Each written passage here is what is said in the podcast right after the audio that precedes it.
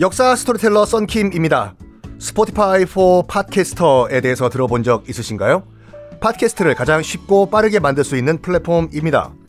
여러분도 저처럼 팟캐스트를 만드실 수 있습니다. 어렵지 않아요. 설명드릴게요. Spotify for Podcasters에서는 핸드폰이나 컴퓨터로 바로 팟캐스트를 녹음할 수 있는 제작 툴을 제공합니다. 배경음악, 전환 효과음, 그리고 자동으로 음질을 향상시키는 기능 등등 한 곳에서 녹음부터 편집까지 팟캐스트를 빠르고 쉽게 만들 수 있습니다. 이렇게 만든 여러분의 팟캐스트는 Spotify for Podcasters를 통해서 애플 팟캐스트, 구글 팟캐스트 등 여러 다른 플랫폼에도 한 번에 배포하고 한 곳에서 관리할 수가 있습니다. 여러분이 팟캐스트를 만들기 위해 필요한 모든 것들을 한 곳에서 모두 무료로 제공합니다. Spotify for Podcasters 앱을 다운로드 받고 지금 바로 시작해보세요.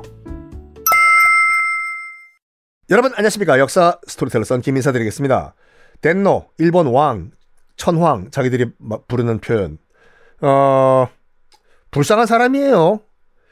실질적으로 왕이 됐다고는 하지만 실질적으로 왕이 또 안 된 거예요. 왜냐하면 왕 자리는 다시 국민의 통합의 상징으로서 왕이 나 이 나라의 덴노다 하고 나와요. 나왔어요. 그렇지만 실질적인 권한은 사무라이들이 잡습니다. 사무라이들이요. 메이지 유신이라고 뭐 메이 당시 일본 왕 이름이 메이지 왕이었거든요. 명치 왕. 그 메이지 왕을 다시 왕으로 앉힌 유신이란 표현은 중국 시경에 나오는 표현이에요. 옛 것을 새롭게 만든다라는 표현. 메이지 왕을 앉혀놓고 옛 것을 새롭게 만드는 혁신을 이뤘다. 해서 메이지 유신이라고 부르는데 메이지 유신 어, 이후에 덴노가 다시 이제 왕 자리에 올라가요. 하지만 뒤에서 그 왕을 조절하, 조정하는 것은 누구나 혁명을 일으켰던 사무라이들이다. 예요. 자, 실질적 권한을 잡은 사무라이들 뭐를 하냐? 아, 그 전에 이거 얘기할게요. 그 막부 타도를 주도한 지 동네가 어디예요? 조슈라는 동네와 사스마라는 동네지 않습니까? 조슈는 지도 한번 보세요. 일본 지도요. 조슈는 지금의 야마구치현이고 사스마는 지금의 가고시마현 흑돼지로 유명하고 마일 6회 여기가요 뭐라고 할까 일본 남쪽 지역이잖아요 특히 사스마 가고시마는 큐슈 맨 남쪽에 있고 하니까 외국과의 무역으로서 돈을 쌓아놨던 부자 동네였어요. 부자 동네요. 그래가지고 그 부, 돈, 재력을 바탕으로 해서 혁명을 이끌 수가 있었어요. 혁명도 돈이 있어야죠. 무기도 사야 되니까. 그리고 뭐 우리에게는 386 세대가 있지 않습니까? 뭐 지금 386이 아니라 이제 586이 됐고 거의 686이 돼가고 있는데 어 나름 우리의 386이 무슨 뭐, 그, 뭐 혁신과 혁명을 이끌었다고 하면은 일본에는 1830년대생들이 있었어요. 요시다 쇼인, 요시다 쇼인이 1830년생이잖아요. 이토 히로부미 등등등 그 당시에 1830년대생들이 혁명을 이끌었습니다. 요 1830년대생 일본인들이 사무라이들이 아편 전쟁으로 청나라가 박살 나는 거 보고 국제 정세를 정확하게 읽으면서 대처를 한 거예요.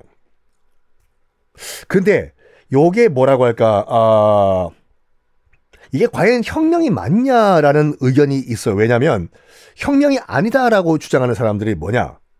어쨌거나 옛 사무라이를 물리치고 새 사무라이가 들어왔지 않습니까? 사무라이 안에서의 권력 이동이라고 말하는 사람도 있어요. 그렇죠. 쫓겨난 에도 막부도 군사 정권이잖아요. 쇼군, 장군 밑에서 지금 메이지 혁명을 일으키고 고자리 들어간 사람들도 칼잡이들, 사무라이들, 군인들이에요. 그래가지고 이거는 권력을 잡은 사무라이들끼리의 권력 이동이다. 라고 주장하는 사람도 있고 우리의 동학혁명과는 기본적으로 다르다. 그건 달라요. 동학혁명은 정말로 말 그대로 어 빨아먹을 것이 없어가지고 우리 이 불쌍한 백성들의 고열을 빨아먹냐 뒤집어엎자! 라고 해서 전봉준 장군 등등등이 일으킨 우리 민중의 혁명이었지 않습니까? 그래서 동학혁명과는 달라요. 자, 어쨌든 간에 메이지 유신 성공했습니다. 피 한 방울 안 흘리고 평화적으로 정권 교체가 이루어졌어요. 그때부터 메이지 일본 왕을 앉힌 다음에 권력을 잡은 사무라이들이 하급 사무라이들이 1870년부터 대대적으로 일본 개조 작업에 들어가요. 왜? 우리가 서구 열강에 먹히지 않기 위해서는 우리 스스로가 서구 열강이 돼야 된다. 에요. 와, 그 발상 진짜. 그러면서 뭐 하냐면요. 일단 유럽식 소학교. 그러니까 뭐 엘레멘트리 스쿨이죠. 우리의 지금 그 초등학교요. 일단 교육이 중요하다. 전국적으로 2만 개가 넘는 소학교를 의무적으로 다 만듭니다. 배워야 싸울 수 있다. 이것도 제가 인정. 방향 잘 잡았어요. 그리고 1877년에 소학교뿐만 아니라 고등교육도 중요하다라고 하면서 어 최초의 근대식 대학 동양에서 그러니까 동아시아에서 최초의 근대식 대학 대학은 뭐 그전에도 있었지 않습니까? 그렇지만 우리가 말하는 현재 university의 개념인 도쿄대가 처음으로 문을 열어요. 1877년에요. 그리고 또 일본인들이 가장 존경하는 그 학자 중에요. 후쿠자와 유키치라는 학자가 있어요. 일본의 1만 엔짜리 지폐의 모델. 1만 엔 만져본 지도 참 오래됐네. 후쿠자와 유키치라고 해서 아휴, 뭐라고 주장했냐면요. 일본인은 동양인이 아니라 서구인이다. 라고 주장을 한 인물입니다. 에? 일본인이 서양인이라고요? 네. 그래서 일본인은 조선인과 중국인과 다르다. 일본인은 서구인이다. 그리고 우리가 서구인이기 때문에 서양 과학, 과 학문을 배워서 진정한 서양인으로 거듭나야 된다. 라고 주장한 인물이에요. 이 유쿠, 후쿠자와 유키치라는 인물이 교육의 강, 중요성을 강조하면서 만든 학교가 바로 게이오대라는 대학입니다. 그래서 일부에서는 게이오 대학을 우리가 좋게 보면 안 된다라고 주장을 하는 뭐 사람도 있어요. 솔직히 말해가지고. 자, 어쨌든 간에 대대적으로 서양식 교육 시스템으로 일본을 탈바꿈시켜요. 그리고 1868년도에 어, 메이주 시인을 성공시킨 다음에 덴노가 이때까지는 어디 있었다고요? 교토에 있었지 않습니까? 교토에 천년 넘게. 덴노가 정말 눈물을 흘렸을 겁니다. 에도에 들어옵니다. 입성을 해요. 메이지 일본 왕이 에도에 들어와요. 그리고 수도를 여기로 정합니다. 에도를요.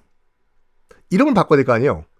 어떻게 바꾸냐면 지금까지 수도였던 서쪽의 교토에 대응해서 동쪽에 있는 수도라고 해서 동경이라고 에도의 이름을 바꿉니다. 바로 도쿄죠. 자, 또 어떤 기억이 이루어질까요? 다음 시간에 공개하겠습니다.